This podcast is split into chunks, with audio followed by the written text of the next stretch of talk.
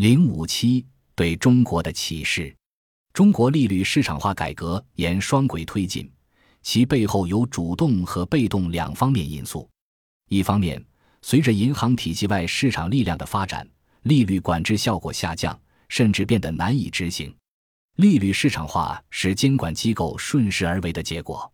另一方面，在向市场经济转轨的过程中，监管部门也有意消除对资本配置的一些人为限制，促进竞争和提高效率。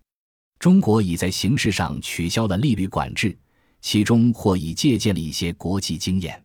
利率去管制化后，金融机构倒闭的可能性会上升，因此有必要建立完善的存款保险制度，以增强储户的信心和信任。美国在一九八二年和一九八七年两度强化对存款的保护。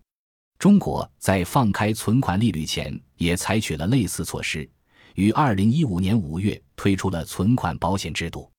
中国先放开大额长期，再放开小额短期存款利率的渐进式路径，也与美国的经验不谋而合。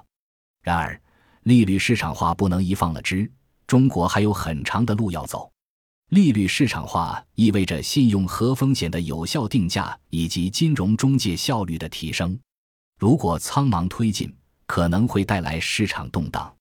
展望未来，美国经验仍有中国可借鉴之处。一、金融监管以保证监管跟上变化的金融形势。利率管制放开，至少在短期内会缩小银行的存贷利差，肯定会促进竞争。来自美国的一个重要教训是，在竞争压力下，金融创新可以发展得很快。这可能会衍生金融风险，即便结果不尽如人意，市场化改革的简单倒退是行不通的，必须要有充分而适当的监管，并能根据不断变化的市场环境灵活调整。尤其需要从源头上减少因为机构过度冒险而造成的扭曲。在某种程度上，系统性风险是金融创新和金融监管之间赛跑的结果。二、加强监管协调。缺乏监管机构间的协调，容易造成监管真空，使高风险金融活动得以滋生，并可能削弱应对市场异常波动政策的有效性。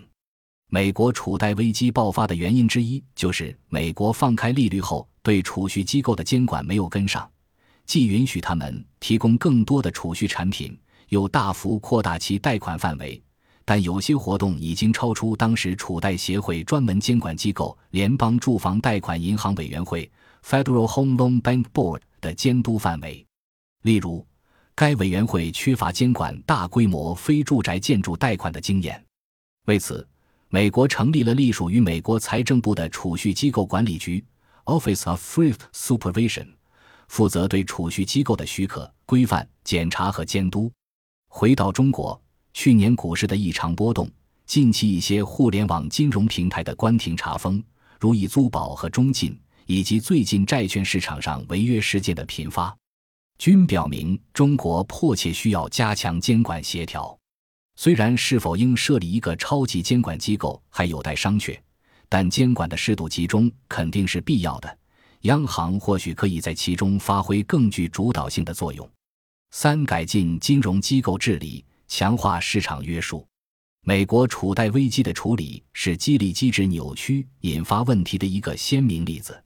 当时，许多已陷入困境的储蓄机构却又激励其采取更高风险的行动，使情况进一步恶化。由于资本金较低，有限责任意味着没有下行风险。在中国，激励扭曲仍然存在，如隐性的政府担保以及大银行与国企间千丝万缕的联系。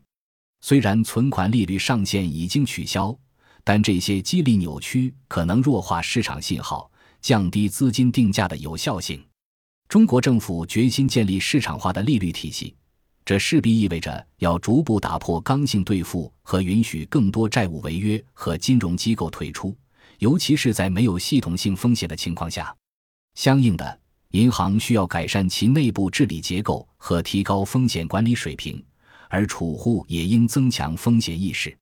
四、建立市场化的金融机构退出机制。美国储贷危机导致数以千计的储蓄机构倒闭，即使恢复利率管制，这些损害业已造成。类似的，金融机构倒闭和退出，或许是中国利率市场化一种负面但几乎无法避免的结果。监管机构需要建立一个市场化的金融风险防范和解决机制，完善经营失败金融机构的退出安排。存款保险和金融机构退出机制的结合，也许是帮助银行和储户合理认识风险的最佳途径。五、推进国有金融机构改革。中美之间一个重要区别是，中国金融体系仍由国有金融机构主导。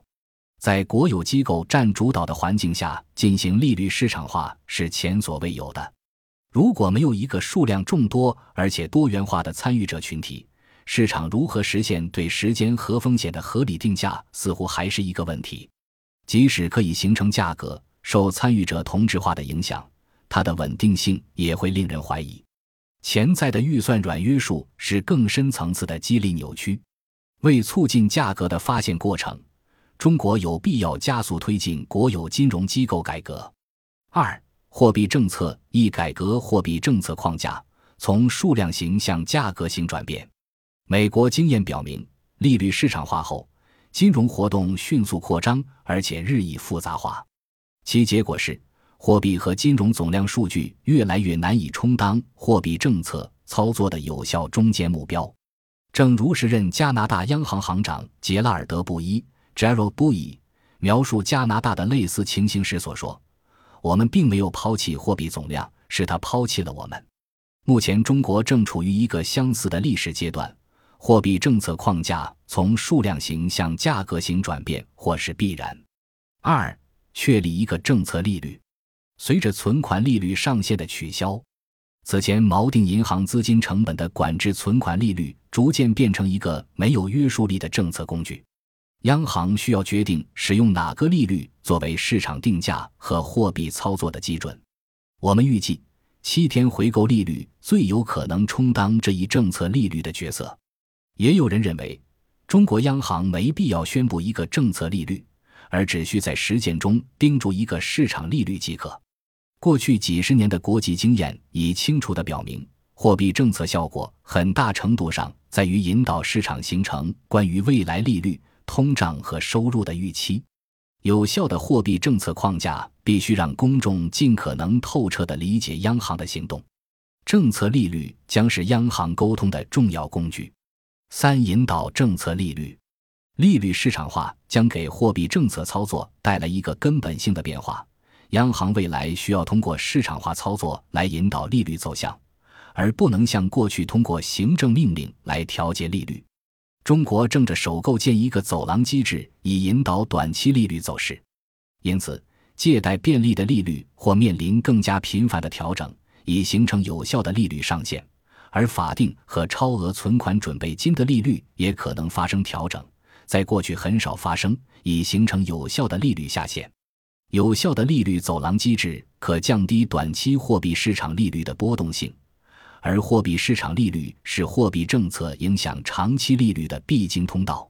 四、完善货币政策传导机制。短期看，中国的银行可能会继续参考基准利率来确定其存贷款定价。长期看，他们可能需要越来越多地转向参考政策利率，更准确地说，参考政策利率锚定的基准收益率曲线来决定其存贷款利率。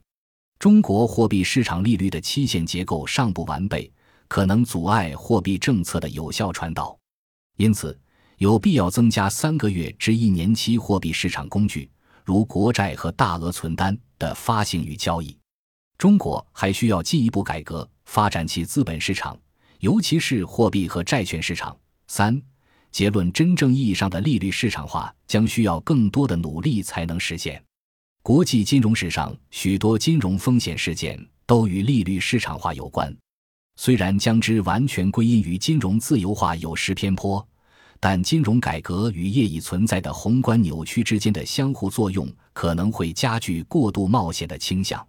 换句话说，利率改革需要谨慎执行，宏观经济管理也需要进一步提高。唯有稳健的监管，才能确保中国金融体系的稳健运行。